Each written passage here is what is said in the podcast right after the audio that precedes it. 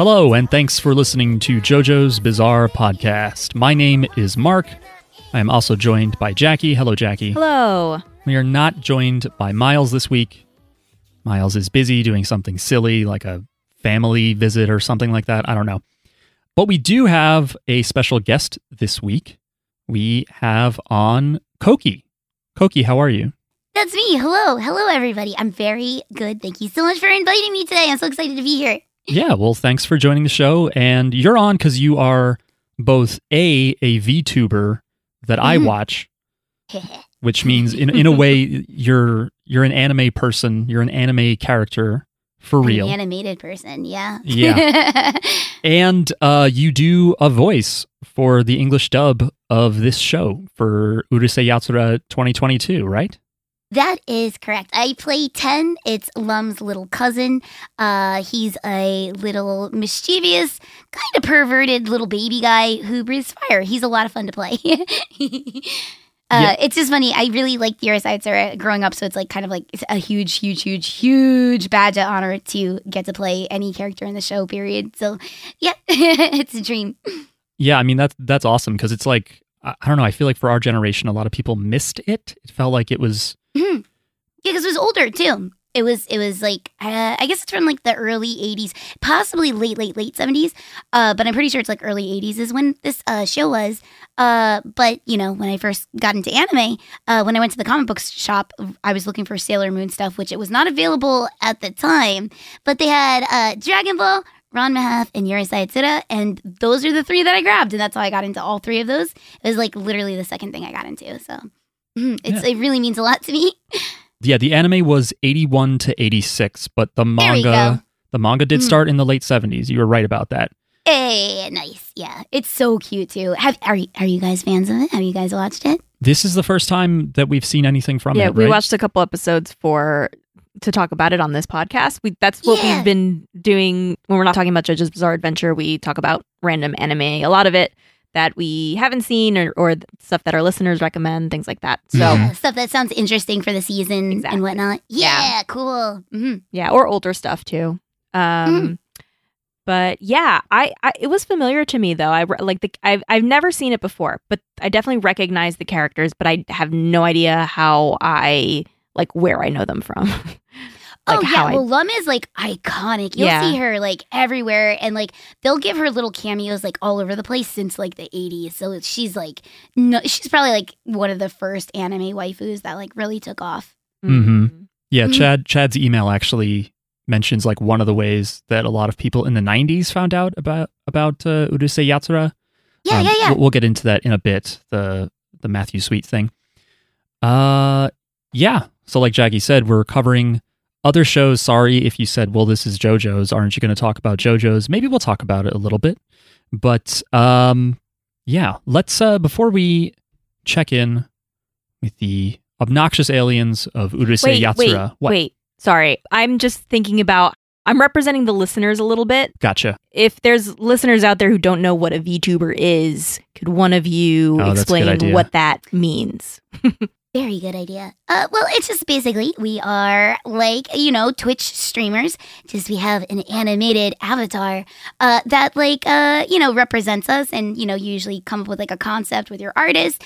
Uh, and yeah, it's it's just something to represent you on Twitch. It's yeah, it's so much fun. It's it's I like it better than regular streaming because you just have so much more freedom. Because it's like, yeah, I could go stream at a Chuck E. Cheese, but I could also take you to Chuck E. Cheese on stream by having all these silly assets. You know what I mean? So it's it's just I just really love it. It's, it really lets my like creativity fly. So mm. Yeah, it's it's It seems really fun. yeah, it is so much fun.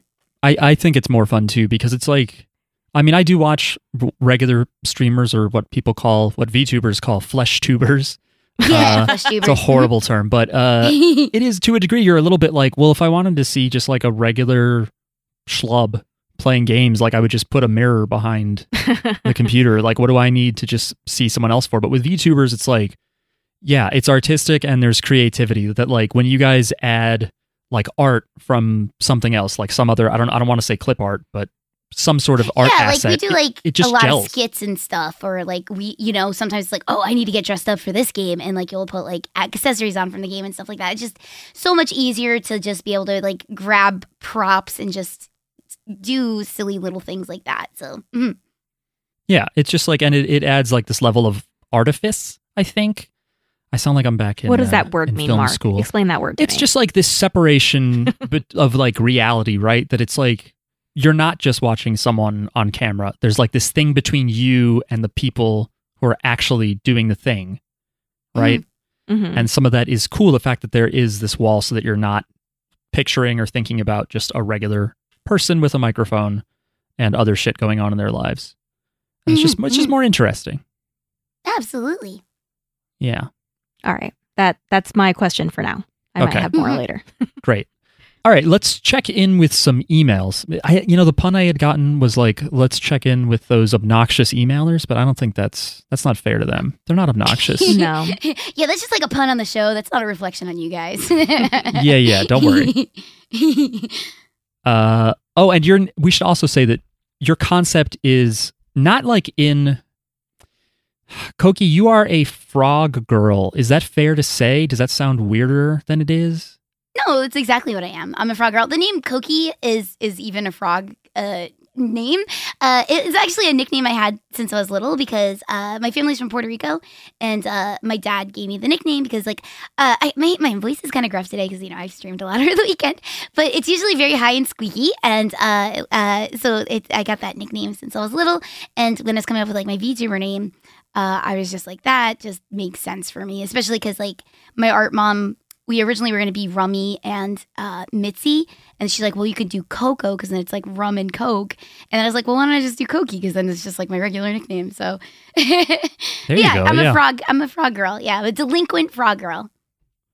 Love Yeah. it. Love it. It works out. Love everything about that. Yeah, El, Thank Co- El Coqui is like the I don't know if it's the national frog of Puerto Rico. Yeah, it's like the little mascot of the island, like a beloved figure. It's like, it, yeah. Yeah. And th- and that's the sound that they make. It, it goes Yeah, like exactly. They're like Yeah. Pokemon. They go like cookie, cookie. Yeah, exactly. Yeah. it's a very tiny sound, a very tiny frog too. It's a tiny, tiny, tiny frog, but like the amount of power that comes out of their voice, because like they hit like decibels and stuff like that with the cookie. They're really loud, but honestly, they're so nice to sleep too. If you're ever looking, do you like rain sounds when you go to bed? I I actually looked up like Coqui something on Yeah. YouTube the other day, and they were like, yeah, waterfall sounds with Coqui, Mm. and it is like this cute sort of like just huge echoes, tiny little frog voices in the night. Yeah, it's so relaxing. I could fall asleep to that any day. Yeah, it's pretty great. Mhm. Uh okay, now do people know who we're talking to? and what the fuck we're talking about? Thanks, thank you, Jackie. I think so. I was like, you listen to an anime podcast. You you know what Yeah. VTubers are. What do I have to explain anything for? Yeah, if you ever need me to like elaborate on something too, because like yeah, it just it, you know it's common knowledge for me, but I forget that not every aspect of like an anime community would know about VTubers either. So yeah, if you have questions, just fire them off. Sure. Yeah, I think we're good for now. Mhm. Okay, these are messages sent to Jojo's Bizarre Pod at gmail.com. You too can probably be read on the podcast if you send us an email. This first email is from Talia. Subject line The other JoJo Akira thing. So I was half asleep while listening to the Akira episode of JJB Pod. That's your first mistake, Talia. Um, so maybe you mentioned it, but there's another JoJo Akira connection. And by JoJo, I mean Bartholomew JoJo Simpson, aka Bart Simpson. So a bunch of Simpsons fans rewrote Akira, but with Simpsons characters, and it's called Bar- Bart Kira, and it looks pretty awesome. Also, in the 90s Batman cartoon, Robin does the Akira motorcycle slide. Also, also, Akira was released in the US on my birthday. So I made my way. Mm, all right, we're going to skip that sentence. Uh, Talia, thanks for that. Also, also, also, you can watch the Guilty Gear Strive story mode since it's purely animation. Does that count as anime? If not, I'd recommend Witchblade because it's bad and y'all need to watch some baddies and it's technically not porn. Okay? Thanks, Talia. I yeah. I the Strive story mode like listen, I've played a bunch of Guilty Gear. I have fallen down some Guilty Gear Wikipedia rabbit holes. uh man, Guilty Gear's story is just not as good as most. It, like it's a fighting game. Everyone has their own story threads. I doubt the story mode of Strive is as good as like a lot of written for TV anime is. I probably sh- I've never I have Strive. I didn't play it very much. Anyway, Witchblade like also I mean, uh, that's a maybe like for down the road just cuz it seems pretty horny. I feel like that's always the ad I see where it's like some girl who's like it's one of those thin side of the browser ads, but you Mm. can somehow still see a girl's like tits and foot in the same shot and you're like what what is she doing to herself to even get those in the same frame but Mm. How is she twisting her body? yeah where you're just like Yeah. that seems like like something Picasso would have painted but it's like for horny anime people Mm. I think I know what Witchblade is. Is it the one where like she's like really scantily clad, where it's like barely little like like not like viney things, but like spiky things like covering her up, kind of, sort of. I think so I might be thinking of Mhm. like uh, there might be a similarly named game or maybe there's Mhm. like a game inspired by Well, she kind of looks like a game character, so it might even be the same thing.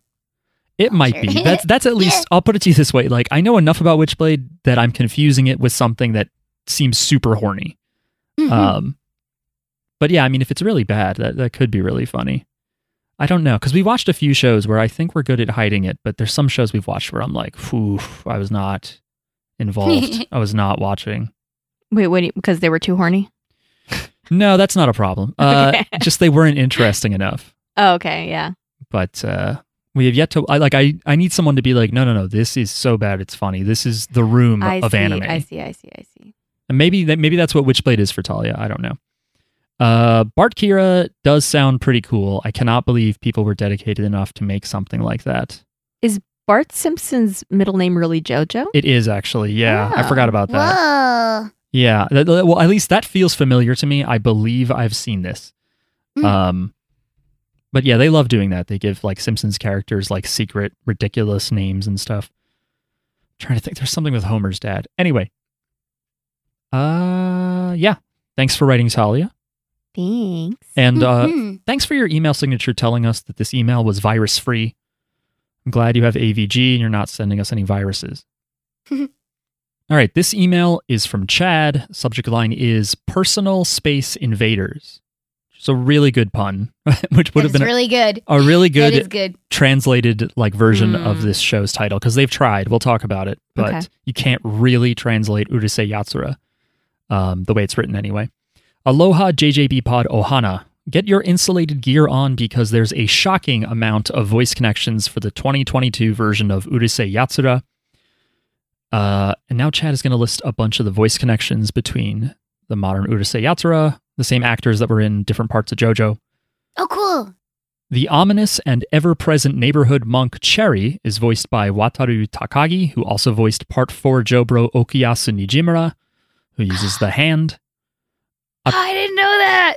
Yeah, I get, there's a few more here that are really interesting. Ataru's That's dad awesome. is voiced by Toshio Furukawa.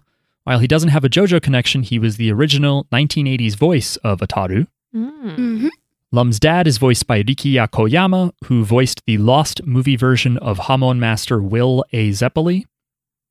That one's pretty cool. We'll never see that JoJo movie, but he did the part. Kosuke, the brown haired friend of Ataru uh, that shows up in episode 1, is voiced by Shinya Takahashi, who also voiced Part 5 enemy stand user Mario Zucchero, the soft machine stand user. He was the victim of the torture dance, you know, when they like kind of hang Oh, pieces yeah, of him yeah. with fish hooks. Yeah. Classic. hmm Lum's mother is voiced by Fumi Hirano, who doesn't have a JoJo voice connection, but she was the original 80s voice of Lum. Oh, The cool. Mendo family butler, who keeps getting interrupted, is Shinpachi Tsuji, who voiced Nunzio Pericolo in Part 5. He was uh, guarding Trish. Mhm. Onsen Mark, the guy hobbling his way to school towards the end of episode 10A, because these are segmented episodes, is voiced by Kenta Miyake, who voiced the TV version of Abdul from Part 3. Tsuyuo, the guy who actually took his girl Menko to the Swingers Club, is voiced by legendary voice actor Kappei Yamaguchi, who voiced the TV version of Forever, the big fucking gorilla who has the ship stand in part three. Oh yeah. uh, a Shigechi, weird stand. the little ugly boy with bumpy head and bugs for his stand in part four. He is Ranma in Ranma One Half. Uh, and he's Inuyasha from Inuyasha, Oh. which is important Whoa. because Menko, the girl that was with that guy at the Swingers Club, is the voice of Kagome from Inuyasha. Mm. Uh, and she also she was uh, Nena with the Empress stand from part three, the one that's like in the submarine, and eventually she can. She's like very naked and like she's very naked. and skinny and like she has something Mhm. covering her face. Yeah, most of that was just in the JoJo fighting game. Oh, I'm just thinking of the fighting game. yeah, but that but that was her. Araki did the the design for her when, Okay. when Capcom was going to make the the fighting game. You just Mhm. see a little bit of her, I think, in the manga. But yeah, she starts out as a coffee mug and stuff. Uh, but yeah, so they have the original voice actors for, um, for uh, Inuyasha and Kagome are the two older couples that come out before Ten and Sakura go in. So that was kind of cool. Yeah, that's really funny. That's such such a funny tiny little nod that I wasn't paying attention, so I didn't even pick up on that because it's like such a minor side character. It's like when they got George Clooney to like be a turkey in South Park. It's like the same thing. It's yeah, funny. Yeah. I was, I was thinking of that exact kind of thing because wasn't like Matt Damon a cat a cat or something on South Park? Like they were constantly Yeah, doing they always things like do that. that. where they get like huge build actors and give them the tiniest little bit part just to, to say that they got them type thing. It's hilarious, honestly. Yeah, and I mean they get paid. Maybe they get paid, but like they also can just. It takes no studio time or anything probably to have Yeah. them just meow a bunch of times and then that's it. Uh, let's see here. Arguably, the original Urusei Yatsura anime series and all of its subsequent movies and OVAs are classics that still get actively referenced by other works to this day. I'd also say the manga laid the groundwork for what would become mangaka Rumiko Takahashi's signature style of mixing comedy, action, and a bit of heartfelt emotion across a cast of dozens of characters. Watching the three episodes of the 2022 show to follow along with the podcast is the most of any Urusei Yatsura I've seen, and I enjoyed the modern throwback art style plus half episode approach. I hope everyone is doing well and staying safe. Mahalo, Chad. And there's a PS. P.S. The character Lum probably saw a spike in her popularity here in the US in the very early 90s, thanks to musician Matthew Sweet. Sweet featured Lum in the music video for his song I've Been Waiting, primarily using clips from the third Urusei Yatsura movie Remember My Love. And he sent a link Oh. and like at the time it was probably like quaint and interesting but now looking at it it just it feels like you're kind of like dude you can't bring this type of thing to the music video shoot man. Like we know how much you love this anime character but like it's just everyone's uncomfortable. Like you keep that shit at home. Don't you know like have like b-roll of like a, a beautiful girl outside of uh you know like a bar in the countryside but it's just like this guy from Nebraska singing into a mic, playing acoustic guitar, and Lum from Urusei Yatsura occasionally. But it's like actual like scenes from the from like the movie and stuff like that. Yeah. It's not like it's not like uh, that Paula Abdul music video where there's like a, a cartoon. No, that would in be real sick. life. Oh yeah, the cat. Like, Opposites it was attract? Yeah, Yeah. that's the one. That would be awesome. That'd be cool if they if he if he had like Lum like dancing near him or something while he was singing. Yeah, Right. They could. They Yeah, they take turns. from like their original uh, theme song, the Lum No Love song, because like there's like a good shot of her dancing there too. Oh, true. yeah, the the opening theme there is is uh, pretty iconic, and there's a whole video from that guy Justin Wang about how everyone loves the Italian version of it. There's yeah, there's a lot of love for this show, which we're gonna get into. Mm. Uh, but yeah, thanks for the email, Chad. This was a ton of research you did. You did way more than I did for the for the voice stuff, and and yeah, I would not have caught those little gags they did by casting people i- Mhm. in those side parts. Mhm. Yeah. Again, those were emails sent to jojo's bizarre pod at gmail.com. You too can be important to the podcast and a part of its informal research team. I have decided Chad is now part of that. He's just done too much research. Uh, okay, folks, still before we get into Urusei Yatsura, uh, we got to talk about our Patreon. If you want to support this show, you can go to patreon.com slash jjbpod and support us for as low as $1 a month, which gets you access to the Patreon feed, which includes Miles's weekly cultural reference newsletter, uh, as well as the occasional bit of deleted audio from the main podcast feed. For $3 a month, you get those same benefits, but we will thank you out loud on the podcast, which we're going to do momentarily. And for $15 one month, you can turn it on, then right back off. You can sponsor an episode of the podcast, and we will watch three episodes from an anime of your choosing, uh, or a movie if it's not some insanely long anime movie, if those exist. I don't know. Like we watched Akira the other day, two hour movie, fantastic, loved it. All you got to do is throw $15 at us. And like I said, it charges you up front, so you can turn it on, then right back off. Patreon.com slash JJBpod. All right, now it's time to say thank you to our wonderful Patreon patrons. So thank you so much, Colin, Clit Rocket, Shun, Matt, Anti Homie, I love JoJo, woo woo, Daniel, Dalton, Soliloquy, Kassoon, Lord Zendar, Omar, Jumbo, Katie, Bloof, Nocturnal, Mirror Man, Austin, Tim, Martin, Aquosis, Christian, and Chad. Yes, thank you all so much. Keep supporting us if you can, if you, You want. dare. If you dare. and if you want, you do not have to support us. We will not starve. But again, thank you all. Patreon.com slash JJBpod. All right, so again, we watched the 2022 Urusei Yatsura anime uh, that was done by David Production. It has one season out. We watched it on HIDIVE, where it kind of appears as seasons one and two, but apparently it's all one season with two cours or Yeah. cours, however you want to Mhm. say it. It's like a split season, basically. Uh, we watched episodes 1, 10, and 12. Uh, one to kind of figure out what this show was about. 10 because that had a high rating on either MyAnimeList or Anime News Network, I forget.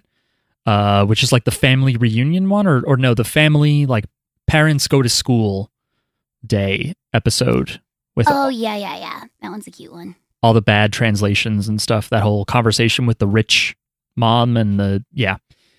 Uh, and then twelve because that's Coqui's episode. We watched that one in English. Yeah. That would be really horrible if we didn't watch it in English. So we switched there. Uh, Well, Japanese is just as good. I mean, it's it's awesome. It's wonderful. so it's like I wouldn't blame you. yeah, I mean both both were great. Both casts did a great yeah, job. I actually consumed the season both ways just because, like, I love Urusei Yatsura. I I love like the old one also too. So it's just I can't consume enough of it. yeah, I went back and on YouTube just watched like some of the old one. Yeah. I watched some of the old English dub. Um, so yeah, the old one, the original one. Maybe I don't need to call it old. Uh, the original anime was eighty-one to eighty-six, four seasons, based on a manga that started in 1978, and is one of the highest-selling manga series of all time. There's 34 volumes of this stuff. And yeah, there were also three movies from the original, and this li- this jumped out to me. But two of the Urusei Yatsura movies were directed by Mamoru Oshii, who directed Ghost in the Shell Mm. and Angel's Egg, and like a few other kind of serious Mhm. like movie or OVAs. So that's kind of cool. Uh, yeah, the name Urusei Yatsura, like the original anime, was brought to America under the name Those Obnoxious Aliens. It's like, it's sort of an untranslatable pun because, yeah, the phrase means like those noisy guys, but the way one of the syllables is written is written with the Japanese character for star. And so, like, a translation could be those noisy aliens from planet Uru, something like that. It's it is Hmm. like there's no direct translation. Oh. It's like noisy people from outer space. But I do like personal space invaders. That is pretty good, Chad. it's a good pun. That one's good. Yeah. Uh and yeah, like I didn't um look up much as to like why the decision was made to do this new series. It's done by David Production, who also did JoJo Jojo. and yeah. Fire Force and Captain Tsubasa. We never watched that, but they've done a bunch of stuff and uh, they did a great job with this one. I mean, there were some. it's Uh, beautiful. Like, if you don't mind me interrupting, go ahead. like they take like a lot of like Rumiko Takahashi's manga panels and animate them and like you can even see in like the beginning theme song there's like stuff where she's jumping off the panels. It's just such a beautiful love letter to the original series and it doesn't like make the other anything less valuable. Everything is still so good and it just added to how good the series is. Yeah, and it's like they you know, it's it's a different approach, but it's still they still look like classic anime character designs.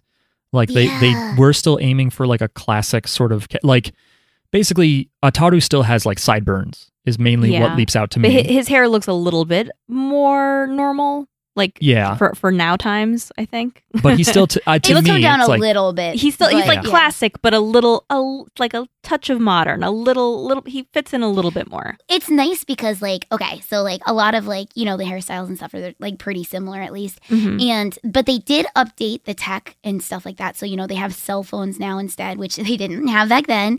And just uh, their clothing style and stuff like that has all been updated, and it feels like such a nice like just like a facelift on the series because like the old one's classic and cute, but this one's like modern, and it it still works really really really well. I was worried it would get funky, especially because like there's plot lines where like Lum has like you know technology and stuff like that, but like they just did it so seamlessly and beautiful that it, it didn't stick out like a sore thumb. It wasn't like the uh ET with the walkie talkies. It wasn't anything like that, like that version of it. So uh they did a great job like making it updated with a facelift. yeah, and I think they did like they made good use of of what you can do now with digital too. Like the hair textures are really interesting. I kept staring at oh them. my god. like yes. on Ten and lum just like it's like a gradient Yeah, it's like a gradient that like changes color uh, like just halfway down and it just it looks gorgeous. And that's like so cool because like Rumiko, like when she paints, you know, she uses watercolors and stuff, she'll do gradients like that in their hair. So it's like really cool to see them Mm, attempt to okay do that modernly. It's it looks amazing. Yeah rumiko takahashi like for those who don't know yeah this is basically it's about aliens coming to earth we're gonna like do sort of a, a step-by-step of each episode but I don't. We don't. We, I don't think we need to do a step by okay step okay by step. We'll give kind of like a summary of each episode, and, t- and we can talk about it. Then. Sure. Okay. Uh, but yeah, it's basically aliens come to Earth. One in particular, basically the main character, a boy. I'm not sure how old he is. If he's in middle school or early high school, uh, he accidentally proposes to one of the aliens, and she sticks around, and she's sort of like his annoying girlfriend. Uh, and then, Well, wife. She's his wife. Do they get married though, or is it is she Well, just a fiance the she, whole time? She calls herself his wife, doesn't she? I guess she doesn't know what a wedding is. Or hey, maybe in the episodes we skipped, they do get married. Coqui, do you know if, if they're ever actually married or what the deal is with that? Well, you'll have to wait and see the rest of the series and find out who winds up with who and stuff. Okay. Uh, but yeah, no, no, it's it's worth it. It's worth it just to you know make it through. I don't know how they're gonna end the anime. You know what I mean? There is a there is like an end with the manga somewhat.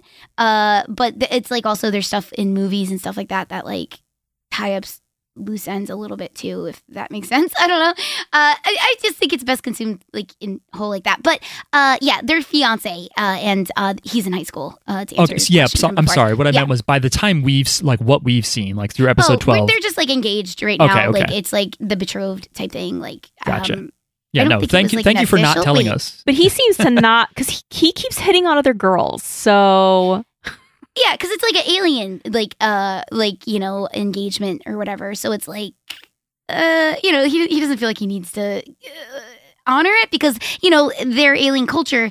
He got engaged to her by uh racing her and grabbing her horns, basically. mm. So that meant that they're now betrothed or whatever the word is.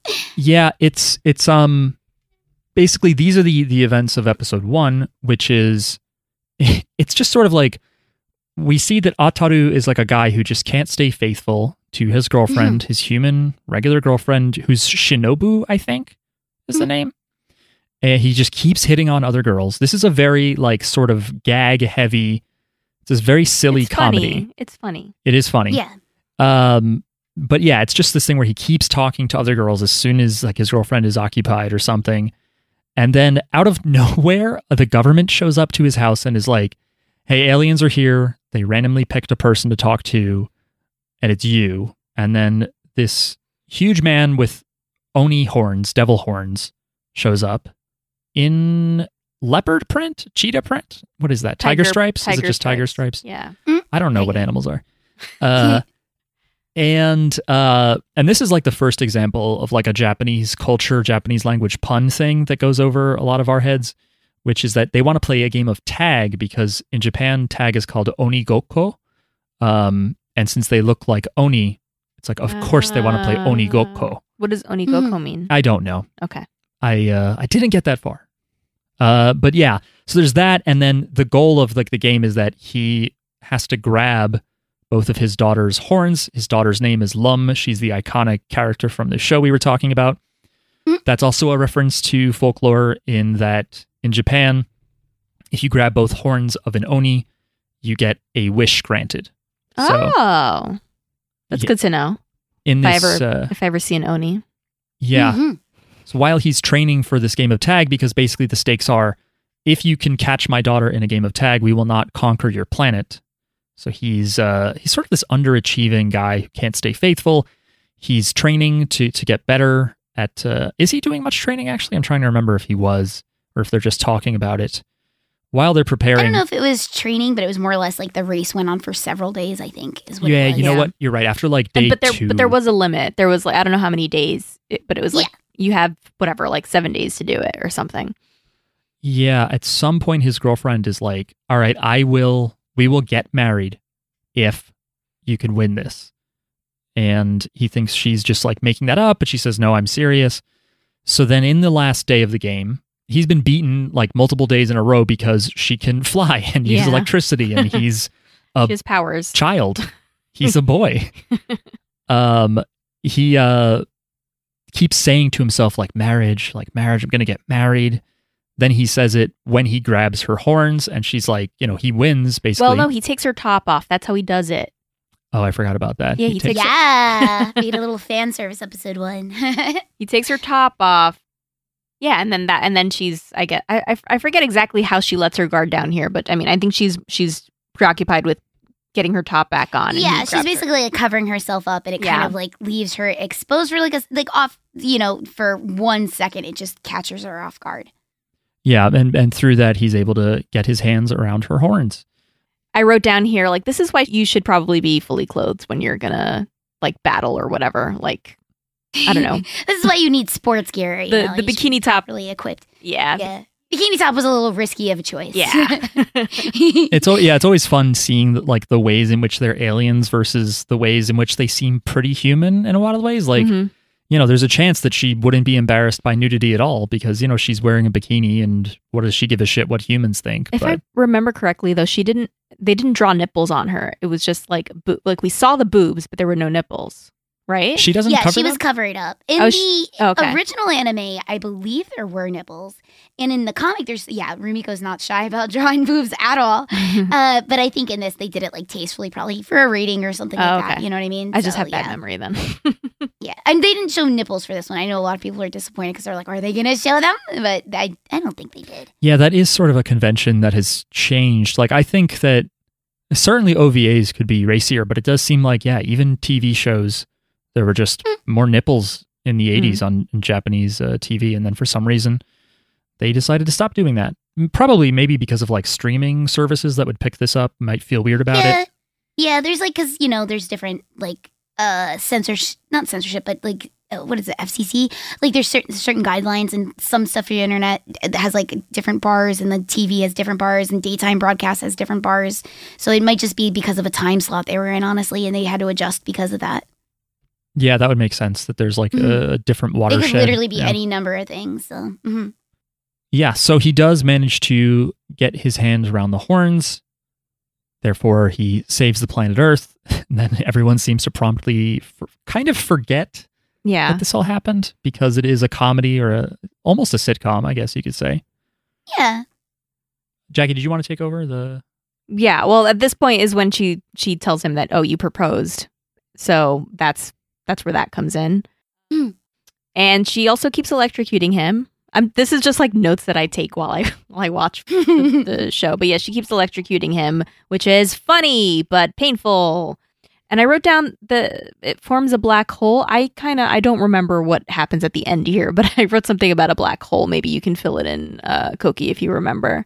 a black hole. I don't remember a black hole. Uh, Okay, these are my la- my last two notes for this episode are forms a black hole, and then I write the OG. I think Go ahead. Oh, I think I know what it might be about. Okay. Okay. I think at the very end they start to introduce a new character and it's like a spaceship coming down from the sky. If I'm not mistaken, it might be right after the credits, or am I thinking of episode two? Because right after they that they roll right into introducing new characters, like right from the next episode and onward.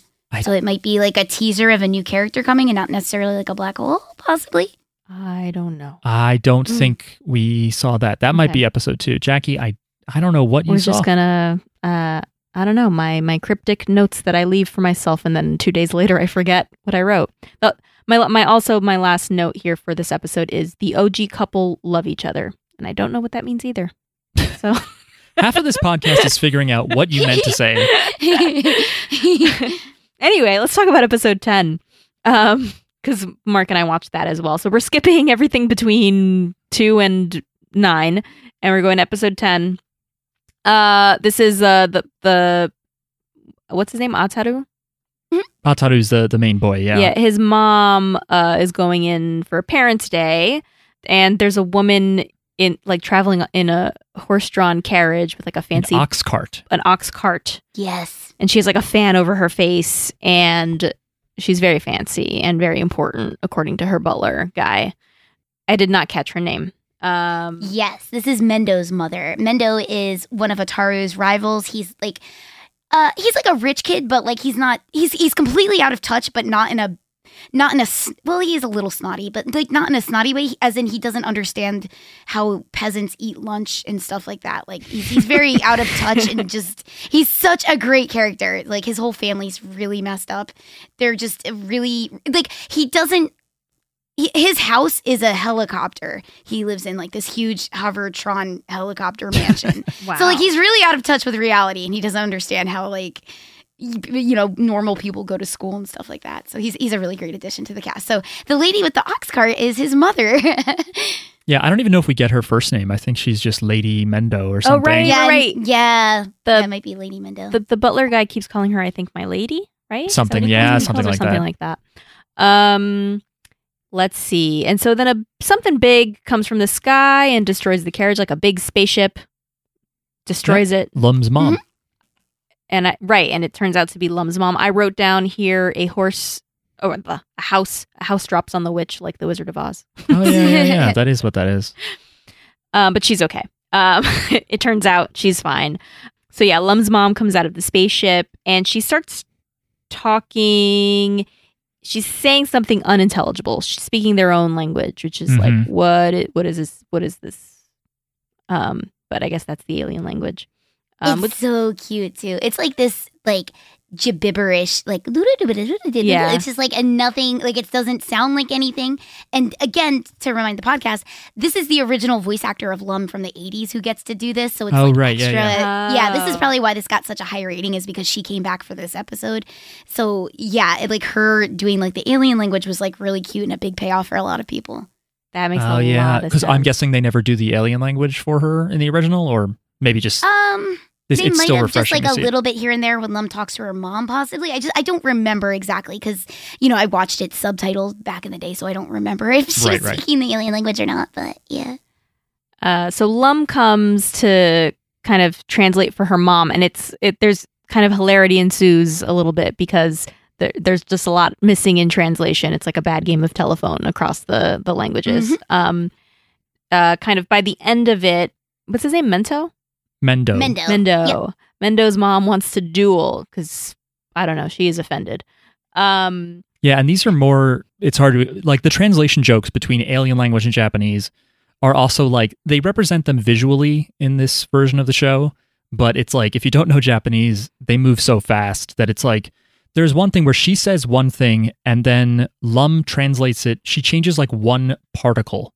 One like like mm, no becomes zo or something, and so instead of a negative, it's like a positive and like an emphatic positive. It's like all these puns that are probably like so hilarious for native Japanese speakers. that makes sense. I mean, like we still get the overall joke of Yeah. like when you're translating, when your translator is not perfect, that Yeah. kind of thing. But from what I Yeah. understand, Takahashi was a fan of these puns, and they're just all over the place.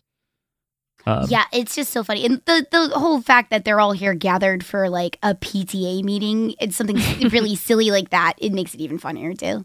Yeah, I don't even think we see what they're really there for, right? Doesn't it just eventually jump to like the, the next story. well, it jumps to his mom being like, "Hey, I'm glad you didn't misbehave," and, and Ataru is just asleep in the classroom, like he never even left. The the yeah, and he, he's uh he, he kind of breaks the fourth wall because he says, "Is is this the screen time that I get?" Like he like they wake him up from his nap in the Right, classroom, right, right. and he's like, "This is the screen time I get." But yeah, you you were saying that uh, Mendo's mom challenges Lum's mom to a duel. yeah, uh, yeah, but then I don't think we actually see any that happen, right? I don't think we do. Uh, I don't remember because, like, you know, a lot of Urusei Yatsura ends where it's like, oh, well, you know, they're about to get there just theirs, and then like chaos ensues. Cut to like a Hmm. screaming Ataru running from the cast as everyone's like "Blah, blah, blah," fighting and stuff like that. It might be like it might have like devolved into one of those. I don't remember how that episode ended exactly, but Well, there knowing them, it was probably like that. there's kind of I think this is like the second story to it where Ataru like hitting on other girls and being kind of mean to Lum and like ignoring her or like just being an idiot. And sh- she's like you know oh you always do stupid things when I'm not looking. And like his friends are like well he does stupid things when you're looking as well. And she's like making she's making a little doll for him do you remember this mark Yeah, yeah. She's this is this is 10B, so this is the thing that's like immediately at the end of 10A. So I guess they never do duel. i don't think they do Um, because I i think just we quickly- just get to this I just quickly looked up a fan wiki summary, and yeah, they just say like that they're challenged to a duel, and then yeah, that's it. Yeah, this is this is episode 10B, yeah and it's actually like kind of a a sweet little like i really liked it you really liked it. Yeah, it's like a little bit like look, there's an emotional center here. He's so mean to her. He calls her a pain in the ass and he says that he wishes he was free and single. And she's just, you know, forcing him into a marriage, but also she's like so sweet. She like wakes him up in the morning and she makes sure he goes to school and she like I don't know what she she does a bunch of nice things for him all the time and like he doesn't appreciate it. He's just extra mean for no reason. Um and she's like making him a gift and like he won't even let her talk. She has something to say or like something to fill him in on, but he won't let her talk, right? And so she just he he's like to go to sleep and she's like bye. And she she goes out the window and the next next morning she's gone and he's he goes to like he oversleeps because she normally wakes him up and he goes to school and everybody's like where's Lum and he like ends up missing her and real thinking like oh no like she left me or she's I, I, think like he tells the kids at school that she disappeared um Yeah, he's worried that she's been kidnapped. So when Mendo, the rich kid, is asking him about it, he sort of spills the beans on the fact that he doesn't know because he accuses Mendo's family of having kidnapped Lum. And he imagines this weird, like, I don't know if that's supposed to be Mendo's dad, but he has like gold glasses, gold teeth, a bunch of gold rings, and he's holding Lum hostage. Uh, it's, it sounds like that's probably like Ataru's projection of what he Yes. expects of Mendo's dad. but it's also just really funny that he's he starts out like when when she first doesn't go with him to school he's like no she didn't she didn't come in she doesn't i don't know why she didn't come to school today and then mendo's like yeah where is she where where could she be and then he's like well you probably kidnapped her and then they're like wait you you said she wasn't coming to school now like doesn't she live with you like why do you not know so he accidentally is sort of like yeah i don't know either Mm. um and is Oh. this when we cut to Oh, what right, she's right. actually doing Right, right, right. Well, one thing I also forgot to mention is so she ends up making a, a doll for him before she leaves. She leaves the doll on his desk, and he takes ends up like because he misses her. I guess he like sees it and he takes it to school with him. Um, and then we cut to where she actually is. I thought she left him. By the way, I thought she was like already like you don't appreciate me. You know, realizing her worth, and like you know going back to live with her parents or whatever. Um, but no, she was getting her uh, passport renewed. she was Yeah. she was back home with her parents, getting her passport renewed. She was going to come back, I guess, after that. Um, but apparently, you need a passport uh, to visit Earth or to to yeah. That's what that's what they right. said. They, they initially came down as invaders, but then somehow they ended up with like this bureaucratic explanation of like, well, Yeah. you got to get your Earth passport renewed. yeah. Um, which is a, this is a real thing, right? People have to get their visas renewed, so they go back to their home country for a bit. Isn't this a thing? Yes, but I mean, we also have to get our passport renewed eventually soon. Yeah, but it doesn't take. You don't have to go anywhere for three days. Uh, I don't know. I've never lived abroad, so exactly. I don't know. I but I I don't think know anything. you probably do need to go back to your home country to get your passport, Ma- unless maybe I'm pretty may- sure. you could maybe go to an embassy. Maybe. I think there's something with work visas. Maybe they translated it as passport, but it's really a visa. This is really granular. uh, but it's something where she's really only gone for a few days because she has to go back to her home, her home ship. Yeah. Um, and something accidentally turns on her like doll radio. Her her dad is like, "What is this?" And he just starts hitting buttons on it. Yeah, so she put a microphone or a listening device on that doll so she can listen to I, I- oh right because because remember earlier she said uh, that he always does stupid things when she's not around uh or he yeah that he always does stupid things when she's not around so I guess she put the the thing to like listen to him and see, like listen to the stupid things he does um well when they're listening to him he's like crying himself to sleep He's, about like, how just- much he- Pouring tears and snot on this Aw. little doll, like while it's right next to him listening. Because he misses her and he's sad. And it's very cute. It's a really sweet. Sometimes Ataru. Okay, so the great thing about Ataru is he's such. Am I allowed to cuss or no? Yeah, yeah, go for it. Okay, he's such a piece of shit. You know what I mean? And like he does terrible things all the time. So when you see him get his just desserts, it's amusing. It's funny. You don't have to feel bad for him because he has it coming. And then he does little things like this, and you're like, oh well, maybe he does like her, and it's kind of cute. You know, Yeah. like you, you go back and forth with liking the guy. yeah. Yeah. It's probably like written in if you're an author and like you know you're writing for kids because this is a shonen manga that you're probably like, all right, every now and then we have to do this sweetness so they understand that these characters like each other. Right. You yeah, know? yeah, yeah. And it Yeah. is it is good. This reminds me of like the only thing I can think of that is like kind of close to this is this is gonna be weird, but do you guys remember Garfield? that there, there's a comic it's like a scary fucking like I think it was a whole week of Garfield where he wakes up in the house and it's abandoned. Jon is gone, Odie is gone, the house is like disheveled and shit, Oh. and he's like Is Where Jim did it- Davis okay? I don't Like, what well, the, is the answer is no. But it was just this whole like what if thing, and then he wakes up in reality and he's like actually happy to see Jon and Odie and stuff, I think. But it's like Aw. really weird and as a kid because for some reason at the Scholastic Book Fair they would always have these like Garfield omnibuses collections and so I have read I think at least a decade of Garfield comics like every day from like like maybe all of the 90s maybe from the beginning I don't know. And there's just this really unsettling bit that's like uh well you know main character like you should really value the people that you are mean to a lot of the time. That's kind of what this like reminded me of. But they probably do it in other shows.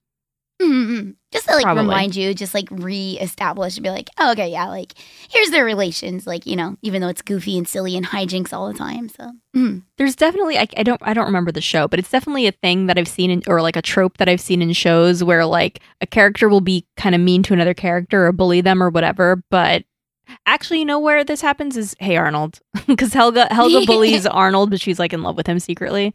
Yeah, yeah, but it, it's kind of like you know I can make I can be the bully, but no one else can bully this person. Like you know, it's like Mhm. I don't know. Um, but yeah, so when she comes back, he he's like he gets kind of emotional about it, but he tries to hide it, and then uh he pretends he's not happy to see her, even though he like definitely is. And I think Yeah. she, and she knows it, but she doesn't really press it. I yeah, I think this also might be why it was a highly rated episode is because it does have this like little moment of genuineness. I thought it was oh I, w- I was like well that's it right like she comes back and then they get married he realizes that he you know I was like he just realizes that she's great and like you know and he apologizes and they get married right but I guess Yeah, this not. is well, this is why it's yeah, this is why I mean it's like a sitcom, right? It's not like in Seinfeld where you're like, well, George is going to realize any moment now that he is an asshole who can't just pretend to quit his job, right? But no, yeah, this this goes on for many more episodes. Um, but yeah, that was episode ten. Uh, And speaking of 10, speaking of 10, episode Yeah. 12, we are introduced to 10. It's called 10 is here.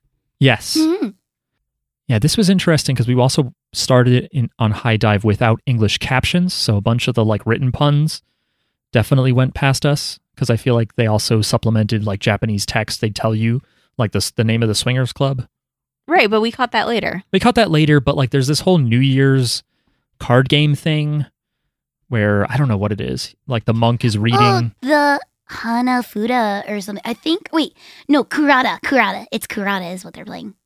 Right. Yeah. I have never heard of this concept. If this is a thing they do in Japan, it sounds like he reads a- a poem and then you have to, there's a bunch of cards laid out that have verses and he's going to read verses and whoever spots and grabs the card that has the next verse, like he gets to choose which verse is next or something. Mm. It's kind of like an I spy, but with words. Mhm. Um, and in the English dub, he is, I believe he's saying the Japanese. Like they, they were like, there's no fucking way we can make an English version of this. Mm. So he's just saying the the kana basically that are on the cards. But anyway, or is that how this episode starts? That they're just going to a New Year's Day party? No, this starts with the family is taking photos of Lum in formal attire, and they keep talking about how girls are so much better than boys because Oh, you can dress yeah, them yeah. up in formal attire. Oh yeah. yeah. uh, and then they find 10 in the mailbox, which is you. You play 10. yes, that's me. I played ten. How did you get this part? Uh, I uh, auditioned and I got very lucky. I got very, very, very, very, very lucky. That's awesome. So did you just did you have this on your radar? Were you just like hearing that like there was to be a dub, and so you were like, okay, I mean, like literally anytime. Okay, I'm like not a superstitious person, but I anytime that there is a chance you can make a wish, whether it's like a shooting star or like you get back like a like I don't know a fucking misprinted something or other or something, you're just like, oh, this is a sign, this is a lucky sign. Then you you make a wish. I'm just like, I just want to be involved in the show somehow, please, please, please. and it's like I just willed it. I feel like.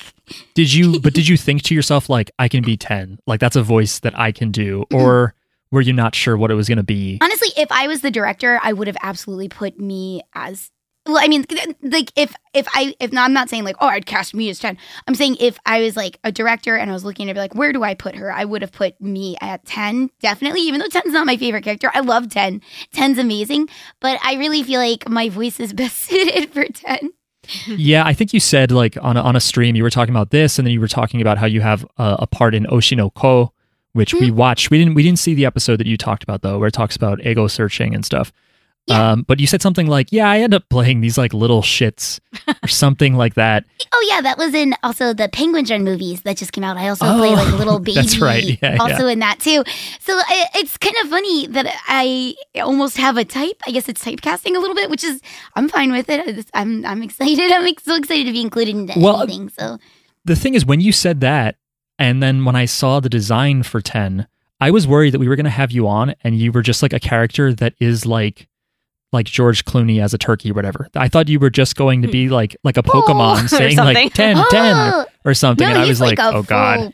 Yeah. cast member. Yeah, he's he's a supporting cast. Yeah, Yeah, and he yeah, you got a lot of lines. Uh yeah, he's like kind of sort of like a mascot of the show in a way, like sort of kind of because like ah. you know, whenever they put Lum on something, they also usually put ten and stuff like that. He's he's he's like it's like really iconic uh, character too. Like everybody in the series is iconic because you know it's a beloved series, but it really is a huge, huge, huge, huge honor to get to play him. Yeah, it's it's interesting too because we also we had I think the only other voice actor that we've we've had on we had on Kira Buckland in like Oh yeah, in like 2018 and she had like wait, that's before she was Jolyne, right? correct. We had her on she Ooh. was I believe she was already Reimi Sugimoto, the ghost girl Yeah. from yeah, part four. Yeah, Yes. Um, and while we were talking to her, she's like, "Oh my god, if they do Stone Ocean, she's like, I would love to be that part. Like, it's all I've ever wanted. I've always loved JoJo." And then when she was actually announced, it was like, "Well, there you go. Like, Yeah. look at that. That worked out, man. That's really I'm so- cool." that was such a knowing how much Kira loves JoJo sincerely and deeply, like how much she like talks about it all the time on Twitter. And this is even before like when she was like, you know, a much smaller voice actor. It's so cool to see her get such a huge reward like that. So yeah, It's awesome, and yeah, it's awesome that you got to do this. I think you killed it. Uh, it you. was a little surreal in the beginning too, because I'm like, that's Coqui. That's Coqui's voice. I've heard her say like the dumbest shit, including shit that I have written in chat. But yeah, it's me. It's me. Uh, your voice is not as recognizable to me, but uh, d- did you change your voice a little bit for this character? Because to me, it sounded like you kind of made it like you you were a little spunkier with him. Like you sounded more like a like a little boy a little bit. Yeah, yeah, yeah. Because like, um, I didn't know what direction to go with. Because like a lot of the time, you know, you could do like a more tough, gruff voice or Yeah. whatever. Uh, and, like they do that like a lot with like little boy characters and stuff. But when I heard what the Japanese uh voice actress did, she did like a baby voice. So I was like, oh, I Yeah. could do a baby voice, like no problem. So I went more cutesy with it than I did like a gruff little boy voice. Yeah, So- yeah. It wasn't gruff, but yeah, yeah. That maybe maybe more like a like a baby, but not all the way baby. Yeah. Like you didn't go like Yeah, I just went like a little bit higher. I, Yeah. I'm sorry. I, again, I'm sorry. My voice. Yeah, is, you like, don't have to attempt it. today. Yeah, I, I apologize. It's gruff today. Uh, I did a lot of streaming this past week, but um, yeah, it's I went more baby with my voice because I, I naturally have like a high voice and it's pretty energetic. But when you're, you know, in reading the lines and stuff like that, you know, you really gotta like, uh, not exaggerate, but give it like a lot of life and make it sound interesting, if Mhm. that makes sense. Like really emote through your voice because you don't get to emote with your hands and your body uh so you you really got to rely on the voice a lot so that's why you know i sound a lot more like you know like perked up and stuff Yeah. so yeah. No, it made it made sense, and this show is a lot of people. Not not at, like at tens maybe because ten is maybe like Pop Team Epic or something, but Urusei Yatsura is a lot of energy. There's a there's a lot of crazy Mhm. characters, ridiculous voices, and, and jokes and stuff. So no, of course. Um, can I? I don't know if this is like maybe a boring technical question, but like, did you go to a studio for this kind of thing, or did they just coach you like over the internet, or was there no coaching? I'm just curious. yeah you go to a for for this one you go to a studio but i, I uh, also had the opportunity to do it uh from home uh recently too for something that's not announced yet Oh, okay, cool. yeah yeah yeah yeah so you guys have something else to look forward to yeah, that's cool. Well, good, good for you, man. Um, thank you But yeah, this this episode is also, uh, well, I guess they're all sort of two stories. Uh, except is the first one not a two story one? Maybe just skipped it. Fuck it, whatever. I don't think I think it was just I think the first one was like, yeah, establishing the series. I don't think it was a two. Wait, I think it might have been actually. Oh no, no, no. I, okay, yeah, I think it's just kind of continuing the story because, like, in the original manga, I think that that spanned like a couple chapters. I don't remember. It's been a long time since I read it, but I think the original like race and stuff like that spanned like a chapter or two at least. So I think that they just did that for the first episode. I think Gotcha. I might be wrong. I don't It, that feels right. I don't. I don't feel like I, I noticed that it was a, a one of those sort of two mini episode formats until uh, ten. Um, and yeah, so here in episode twelve, they're taking pictures of Lum and talking about how much they love girls because you can dress them up and stuff, make them pretty and all that. and there's a kid in the mailbox and Mhm. it's 10 and he has a little postal tag on him and we find out that that 10 is Lum's cousin and I don't know he's just his cute little round thing and uh he kind of looks like Lum a little bit like a mini I don't know. I thought it was really cute that uh she's like I, I don't know what she says she's like come to me or something and he, and he just kind of like it's like he's swimming in the air he like floats but it's like so slow like a baby crawling but it's like so so slow like like and with a lot of effort like coming to her yeah, That was so it's so cute. Where he's just like he's trying to, he's doing his best, and she's like, "Here's my little speedster," and like he's just like, uh, uh, uh, uh, uh. Yes. it's just so cute. and everything Yeah. everything 10 does lum applauds because it's just Yeah. It's so cute. I mean, ten is like just adorable anyway. so yeah they go to what what is it that they go to where where all there's uh, girls and I don't know They go to like a it- shrine, It's a right? traditional Japanese home, but it's like the family that oversees the shrine, I believe. because there's a shrine maiden there too right Yes. it's Ran Ran is the shrine maiden Yes, who's no, secretly. Uh, well, Ran is uh not. Wait, is does Ran work at the temple? I don't remember. she does work at the shrine. Yeah. Oh, okay, okay, yeah. So it's Sakura that is the shrine. uh, Her family has the shrine basically, Okay. and Cherry's the little monk and stuff like that. He's related to her. T- Wait, aren't they? Yeah, I'm almost positive. Yeah. And then yeah, okay, yeah. You know what? Now that I remember, I think I remember Ran in the maiden outfit too. Now that Yeah, and she's yeah. she's hiding her identity, even though she knows Lum and Ten because she's one of those aliens. I Mhm. don't think they ever have like a race, a name for their alien race, but she knows them all, and it turns out that she is uh, she lives next door to Ten in their home planet or their home uh, Yep. system or whatever. Yeah. So t- so so uh uh I don't I don't remember who like maybe 10 is like, "Hey, I know I know her. She was my neighbor." And she's like, "Uh, you must be thinking of someone else. Not definitely not me. Must be someone who looks like me." Um were you, uh when you did the voice, Coqui, were you um did you meet any of the other actors or was it all like done separately? Uh, I had only met the guy who plays Mendo, uh, because he was leaving as I was arriving. Oh, okay. And he was very funny and very nice and super ecstatic and like just like like beaming with like like he's just like a cool dude. He was just really really nice. Awesome. Yeah, I was Mhm. wondering. I was wondering if there was if like sometimes you might see people do like a live, I don't know, like conversation or something. But uh, Uh yeah, yeah, no, not this. Everything's like pre-recorded. So like Yeah. you you go you, everybody goes one at a time and stuff. So that makes sense. My impression Yeah. is that's the Western style in general, like even with original Western works. Mhm. I think that it's that sort of thing that people just record their lines separately. yeah. That it's Yeah. only Japanese anime productions where they get everyone together in a room to do conversations. Mm. yeah. Um, And sometimes the wrong. parts are recorded before you, so you could hear the how that they were reacting, and you could play off the people sometimes. Because, Ah. like you know, it's about like building, and then sometimes you're the first person to go, so you kind of get to set the tone of the scene, also. that's got to be cool to know. Like, oh, I'm the first voice, that Mm. kind of thing. Yeah. Um, they do like a little talent show thing, but I, I, I didn't write down what what they what they did. What what Talent 10 show? I wrote Oh down. yeah, yeah. they did. It was like a New Year's little like talent show thing that they Yeah. were just doing. Like, let's bring out some uh talents we do. I I feel like oh gosh, what was everybody's? I can't remember. I just remember Ten's. yeah. What was Ten's? What was Ten's? I think he literally just was like, watch what I could do, and then he's just like doing the little uh, fly over to Lum, you know.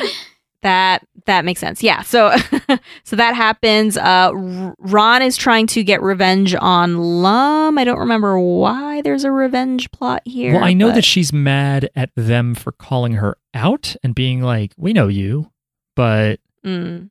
I think you're thinking more in. Isn't it in 10b that she's more, or is it this one?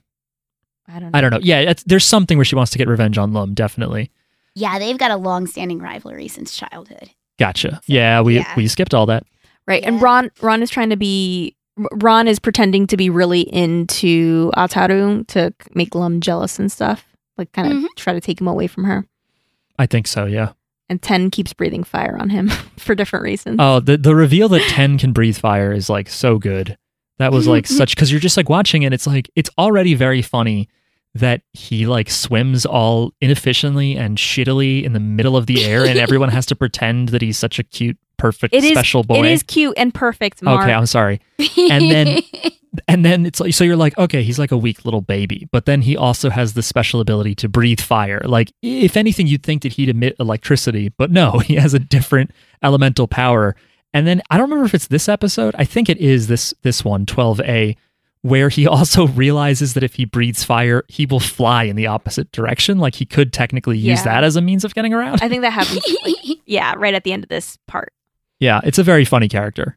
Yeah. Mhm, mhm. I enjoy I it enjoy gets both funnier of those. too, like when you get introduced to his mom, which I don't know if they'll get to that episode or not, but like in the manga and in the in the old series, Ten's mom, uh, he actually hides her, his fire breathing from her because he doesn't want her to know because uh, she's like a firefighter. So it's it's really funny. it's a really good episode. So I really hope they get to that one when they do season two, Yes, which is confirmed for next year. January, I, I, believe, January, Oh, January. 2024. Yeah. Okay. Sorry. And then is that the end of 12A pretty much? Yeah. Uh, Ten breathes fire on Ataru before uh before he gets to kiss Ran because they were like about to kiss, and that's like that's like how ten A or twelve A ends. Yeah. And then 12B, Ten is into Sakura. That's what happens. That's like the plot of Mhm. twelve B. Is ten is into Sakura and he wants to write her a love letter, and Ataru wants to like sabotage that. Um, he's he he tells him, "Oh yeah, I'll I'll uh I'll do you a favor and I'll ghostwrite your love letter for you." Um, and so he's they they send the love letter, and you know this is going to be bad because he, I don't know Ataru just has a thing against Ten. He's also reason. terrible with women. Yeah, he has the worst luck. He's terrible with women. Like, don't let him write your letter. But Right. Right. Well, Yeah, but he kind of gaslights Ten into thinking he can't do it because he's like, "Well, have you ever written a love letter?" And he's like, "No, I haven't." And it's like, well, "Do you want me to?" Because I'm known as like the best love letter writer. But he's he's literally tricking Ten because he doesn't want him. He, he wants to see him fail because he's pissed at him. You know what I mean? Yeah. So, but Ten's a baby. He doesn't know better. He's like, "Okay, if you promise," you know. yeah, like, like a grown, like a, a big boy is going to help me write a love letter. yeah, It's so Yeah. cute. So then cut to Sakura. She she gets a love she gets the letter and she's like, uh, another love letter. and I just like I don't know, I thought that was funny. That she she just gets so many love letters. It doesn't say who it's from. So she opens it and she doesn't read it out loud, but uh or maybe she reads she reads parts some of of it out loud. Yeah, she reads She parts does, and it gets very creatively censored. it's like it's like I want to, and then it's censored, but it's like I want to blank on your blank. There's another blank, and then it ends with like a baby. Uh, I, I can kind of figure out what is being said there, but uh, yeah, this was one of those moments where I'm like, wow, this was in a kids manga. This is crazy. Yeah. yeah. So it seems like it's perverted or something, and she's very offended. And she's like, I'm gonna go punch that jackass. So she does go to meet uh the person who wrote the letter. Um and she's like she's like, Oh, it's some bonehead from school who's trying to pick on me. And when she gets there, there's ten being a cutie and And Ataru comments like, oh, she actually showed up because he Yeah. knows that the letter is offensive. But then she's actually there, and he's just like, okay, like let's see what happens. Maybe she's into that. Yeah, yeah, yeah. He's like, maybe she's a nymphomaniac. yeah. But then when she sees ten, she's like, All right, well, I can't punch this baby. Yeah. How how often Yeah. have we said that to ourselves? You see a baby and you're like, well, probably shouldn't, you know, hit him in the face. Yeah, but it's uh it's just like that though because she's just like and then like the line where it's like in something something just like a baby and then he, she's like oh he probably meant literally like she kind of like gives him like the benefit of the doubt with the letter where she's like oh because he's a baby okay now this is starting to make a little more sense but she's still kind of shocked he wrote what he wrote but she's willing to kind of uh like amuse the amuse the date a little bit just because yeah. Is the jo- so he knows what's in the letter. Is the joke like from his perspective does Ten just not understand it like Yeah, he's a baby. It's going over his head. He doesn't understand what's wrong or rude about the letter. He thinks Ataru just hooked him up with this letter and it worked because he got the girl out here and she's going to go on a date with him. So uh, Ten is unaware, completely blissfully unaware about the filthiness that's in that letter. yeah. very cute um so um ataru is ataru is like uh well you know the date is full of wild adult fantasies so it's like not gonna go well. So um they he and lum watch them go on their date. They follow them. Um and so first stop is a cafe but actually it's a swingers club. Uh and oh right it's called the lusty Lunch something. lunch rook The lusty lunchroom, I think it's called. okay It's like it's it's like one of those weird where you're like, okay, I think you got the gist of what they were going for with the pun there. It's a mm-hmm. weird, yeah, it's a mouthful. and this is where that couple that inuyasha kagome couple come yeah, out the uncle and the guy. Yeah, this of- was such a weird. It's a weird conversation too. Like looking back now, it's like, oh, okay, that's why it was like, it was like they looked weird in the shot. It's almost like I- I'm trying to remember if it had like sort of a classic anime look to it. I don't know. Not that Inuyasha is that old, but yeah, she's and like the woman says something like, "I thought it was so sexy, like watching Yeah. you with other women or something." yeah like that, oh that side of you was so sexy i'd never seen it before and he says something like oh you're i don't know what he says to her but they kind of are flirting out of the, the Lusty lunchroom. club Mhm. Yeah. And Sakura is like, uh, no, we're not going in here. and he's I think he starts to cry at this point. Yeah, because he's a baby. He doesn't know better. You know, he doesn't like being told no. Like when he's like, but we were supposed to, this is supposed to be a part of our date. You know, he Yeah. doesn't know He's like, I want to take but I wanted to take you to the swingers club. uh he's like crying and stuff. And oh right, he, another line he says is uh why can't you empathize with the heart of an innocent boy? Which I, I thought was really funny too. Yeah, he knows what empathize means. Just just not tits or I'm- whatever the I'm- fuck was the the I might have written that down wrong, but the heart of the innocent boy part, I wrote that down as funny. Um, and then and so finally she gives in, and Sakura's like, "All right, fine, I'll do whatever you say." Yeah, th- th- that was crazy. And then what they actually go do is kind of crazy. It's and now they're gonna go see a movie. And what kind of movie is this? I don't know. I thought it was gonna be like a porn, but it's it doesn't seem like it's all the way a porn. It's called My Wife's Hot Trip.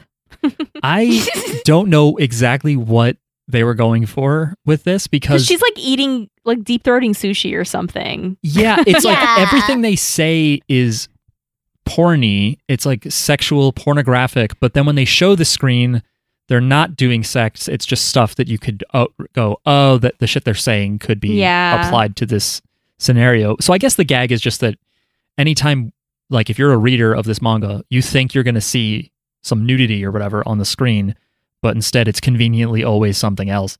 But just trying to imagine a world where there's a movie like this was like really weird. Yeah, that movie was a riot. It was it was because like you know it's in the background. You just you don't see the visuals. They only kind of occasionally flash the visuals. So what you're hearing, you think that they are literally in a porno theater just because of like the dialogue. Where I think she was like driving fast in a car or something. She's like, "Oh, slow down," like that kind of stuff, that kind of dialogue. Mhm. And you know she's giggling. And he's like, "Oh, do you like it if I go like this?" You know they do like you know an exchange like that. And then you're just like, "What the what the hell are they watching?" And then it shows, and they're literally just in a, a sports car. And there's like another scene where it's like, "Oh my gosh, I'm so wet," but like they they're at Mm. SeaWorld getting splashed by seals and stuff Mhm. like that. It's like ridiculous because it's absolutely taken out of context until you see what they're actually doing. Yeah, and isn't it that like they're watching it and then like the gag for Ten and Sakura is just that they find the movie really boring because it is Yeah. just like a couple in a car, a couple at SeaWorld. And so they start falling asleep or no, Ten straight up falls asleep. Ten's asleep. Yeah. Well, the other reason I thought it was a porn was if you look at who else is in the theater, there's just like two random men, and at one point it almost looks like one of them's like jerking off. Did it really? I missed that. But that. it's just like I two didn't men, notice that, but two that's men- hilarious. just two men in a theater at like opposite ends of the theater, and that's it. I'm just like a single man, you know, and it's like this, Well, we know uh, what they're up to. right? Uh, yeah, and then but, but like the thing is that's that's also really funny is that Lum and Ataru are there just to spy on these two, but don't they end up like giving themselves away because they get way too into the movie anyway? I think isn't that what happens?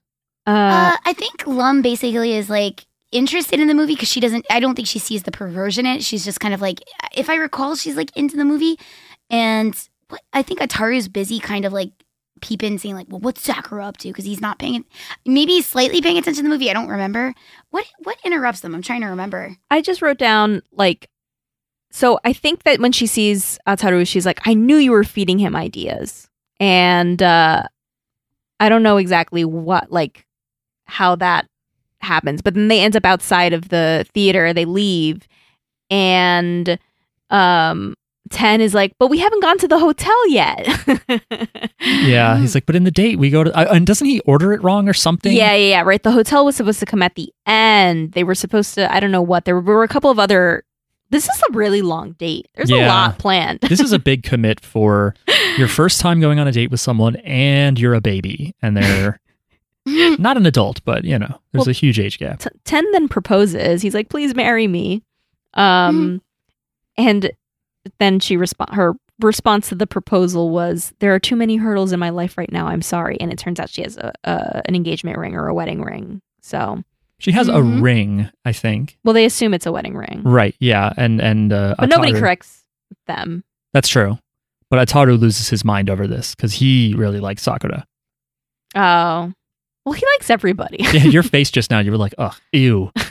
Like like Yeah. Ataru's here with me, and you're like, you No, like he- everyone. he like who cares who he likes? He likes everybody. He was flirting with uh, Ran like like the episode before that. He's like he flirts with every girl. Like who like who cares?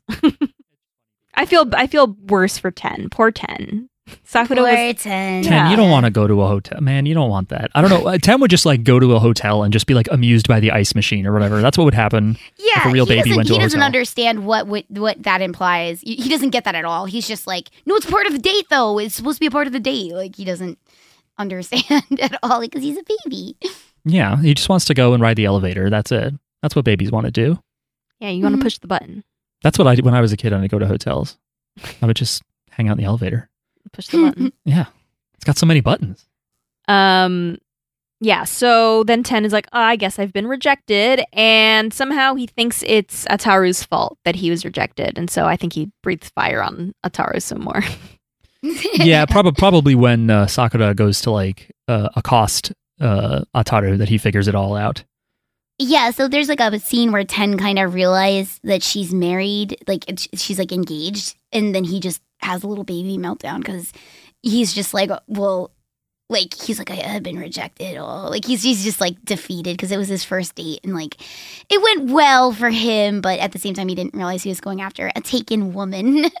Which you do get introduced to Sakura's fiance later on, and he's so funny and a goofball and just like he's he's like a magician himself and like it's like it, you kind of question if he's actually a magician or he thinks he's a magician and like he has like a goofy name too like his name is like uh, uh oh gosh it's Ozuno Tsubame which means something like like I forgot what subame is. I think it's like a bird, a type of bird. Uh, it's so it's like the bird of Oz, basically, is what his name is. Like he just has like a real showy name and stuff. Yeah, there's a few uh, name-based puns in here. Like I think Ataru's name, Ataru Moroboshi, is like literally it's like someone who's hit by a star or something like that.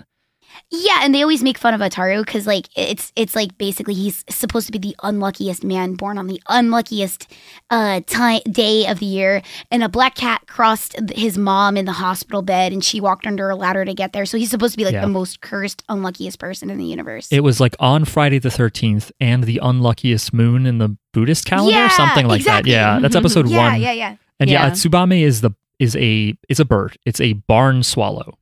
Oh, there we go. Yeah, so that's Tsubame. It, basically, it's like Barn Swallow of Oz is his name, and like he has like a really silly magician's cape and stuff too. Like he's all of the characters have severe things wrong with them, and it's so funny to watch them. And they're just it, when they get their just desserts, it's always funny because they're not great people, but it's funny, you know. Yeah, I think that Takahashi said that she was like, yeah, whenever I ran out of ideas, I just made up new characters, and Mhm. that she liked science fiction because it gave her that flexibility. Yeah. And it is great when it's like, okay, I don't need to sit down and think of like w- with comedy. I mean, like you don't. It's not like Star Trek. You have to sit down and think like, who are the Ferengi? Who are the Romulans? Like, w- what's their metaphor in real world history? It's like, Mhm. no, these are weird people that I Just just like- thought of. wacky, just wacky people. Yeah, they just have like Just a weird bunch of- power. yeah. They're Yeah. named this insane name, and they look at Earth culture like this. So yeah, so it's cool. Anytime Yeah. you see a new character in this show, it's like you know there's going to be some new gag that's going to be hilarious. It's gonna be some kind of wacky, weird thing. Like every character has something wrong with them, and it's it's always really funny. yeah, and that's pretty much it for for twelve. Yep. for 12B. Uh, but yeah, I enjoyed this. I think this is a similar thing that, like, Coqui, we've talked about. I guess maybe we're judgmental assholes, but like, for some reason, Inuyasha just like it just didn't gel with us. I feel like when I uh, maybe Jackie, you haven't said this, but maybe it's just me. Maybe I'm judgmental and an asshole, but I feel like the Inuyasha fandom was always like really annoying in person, like when I was like a teenager or whatever. So then, like when I'd see Rumiko Takahashi's name come up, I was a little bit like, okay, but how funny is Ranma one half really? When we watched it for the show, I was like, oh no, this is funny. This is Mhm. funny stuff. And same thing here. I was pleasantly surprised. I don't know. Is Yeah. Inuyasha not a comedy? Is that the deal with that? Is it too? I think that that's what it is. I think it, it's more dramatic and like follows like a plotline storyline thing. So and so you know she does good. You know the fight scenes and stuff are good. She she writes compelling characters and stuff like that. But I feel like her strong suit really is the comedy stuff. And like Urusei Yatsura is so good, and Ranma half is so good, and she's just so so so funny. And just the weirder, the more bizarre the characters, the better the story is too. And she just comes up with the most weird ideas too. It's the best. So I didn't know that she wrote all three of those, but I I'm, I'm gathering now based on what you guys Mhm. were saying that she wrote all three of those. That's pretty cool. She's Yeah. done like a lot. She's done Maison Ikkoku, One Pound Gospel, Rinne. Uh, she's done so many things. She's she's everywhere. The Mermaid Forest stuff. Mm. Yeah, I read something that that said, uh, what was it? Oh, Tenchi Muyo and Love Hina would not exist if uh, Mm. i- if not for this show specifically, Urusei Yatsura, Mm. because it's the geek actually gets a girl, actually gets to hang out with a girl, that Mm. sort of thing. And yeah, I definitely got Tenchi Muyo vibes. We watched a little bit of one of the OVAs, one of the series, uh, because someone told us to. I don't Uh, even remember. We watched so many, so many animes for this podcast. It is it is sad when someone brings up like I don't want to say which ones, but there's been some shows people have brought up and I'm like, shit, we watched that. you just forget. Well, because I mean, if you're always cycling through shows, it's easy to forget. You know. Yeah, and people that I know that are still like basically like I was really into anime in like college, like fucking 15 years ago or whatever, and like then I kind of fell off it, and now it's like the only way I interact with anime. It's like three episodes at a time, except then like JoJo I've seen all of. Yeah. A few other shows we finished because we they were good as hell. Yeah. But there's a lot of shows. People are like, "Have you ever seen Hunter Hunter?" I'm like, uh, "I've seen three episodes of it," Right. right and then right. stop because well, we had other shit to watch, or it wasn't like amazing that we got addicted to it. Um, but yeah, for three episodes, I think it actually worked out really well. That these are the three that we picked. Yeah. They were all funny. You picked good ones, honestly. Uh, You picked like a good one to like kind of like. You, you picked a good Lum and Ataru centric episode too, like so you could feel like the main characters out, and then obviously the one I'm in too. So good choices. Yeah. Well, and congratulations to you because yeah, Ten is a good character, a funny character. Thank you again. It's amazing to me because like I've been a fan of the show since I first got into anime forever ago, and I own figures of Ten and stuff like that too because I just, I just like the series, so I I would buy stuff. So it's wild to me that like uh, somehow in the universe I was able to voice him. That is insane to me. You It get is- to be a is part of it. That's Exactly. so cool. Exactly. I feel like I willed it into existence. Yeah, I mean it's it it makes sense that they that they brought it back. Again, it was one of the best selling manga of all time, but at the same time, yeah, not every show that was popular in the 80s gets to come back like this. Mhm. It's true.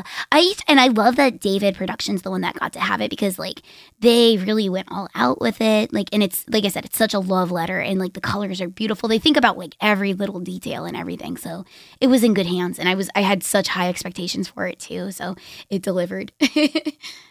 Yeah, it's good stuff. I uh I would watch more of this. I would watch more of it too. Okay, good. yeah. We, good. we don't have Miles on. We can Yeah. pretend Miles also liked it or or maybe it was another episode where Miles goes. That was okay. Yeah, Miles, you liked it, right, Miles? Yeah, I debated making him watch this, but he's like literally on vacation with his family, so yeah, I, it's I all good, couldn't it's all do it. good. Everything was easier when, you know, before we had children, before we Oh, lived in different places. imagine. When we when we all lived in New Jersey, everything was easier. Mm. Um, but yeah, Any what what is it called? stray thoughts. Stray thoughts. I don't know. Uh, Coqui, did we cover everything? Is there anything else about Urusei Yatsura that you'd want to say?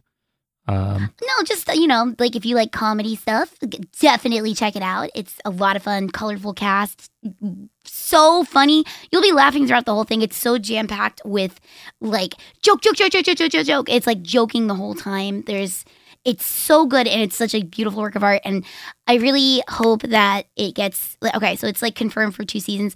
It, like my wish. This is not confirmed. This is just me being like, as a fan, not even me as like like a voice actor as a fan, I hope that we get more movies from this because like the movies are also very iconic from forever ago. So I'm like, I don't know, this might be a chance for them to like make movies kind of like how they did with JoJo, of how they finally animated that like, you know, the spoke Rohan Kishibe type stuff. You know what I mean? So yeah. I'm hoping, I'm hoping, I'm like, if it does well, I hope, I hope, I hope they'll think about doing more movies because I love Urusei Yatsura, so much. As a fan, I'm speaking as a fan completely.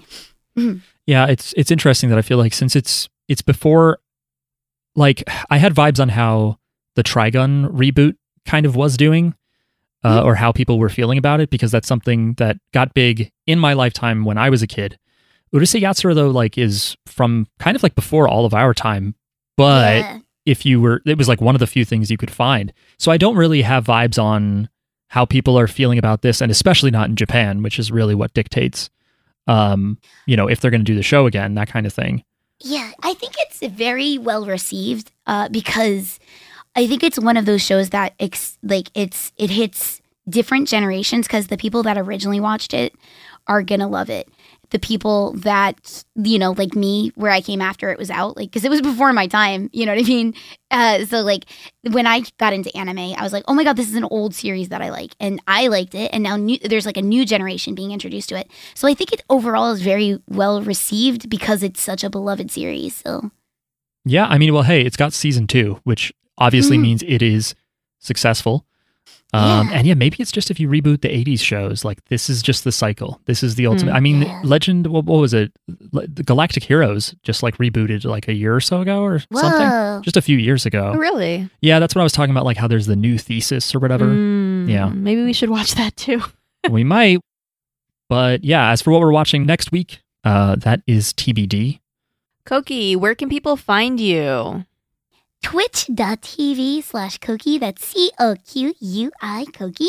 You can also find me at Coqui.monster is my website. Uh, and uh, yeah, I've got some announcements coming up pretty soon. Uh, I have another uh, voice acting thing coming up. I can announce mm, soonish in the distant uh, couple months, and a couple other things too. So yeah, uh, or you could also find me on uh, Twitter or X or whatever the hell it's called now. Uh, Coqui with a zero, so it's C zero Q U I. Okay, great. Awesome. Okay, and then in like a couple years when Coqui is like a billion times more famous than you already are, and then we can say we had Coqui on our podcast before she had that big part or whatever.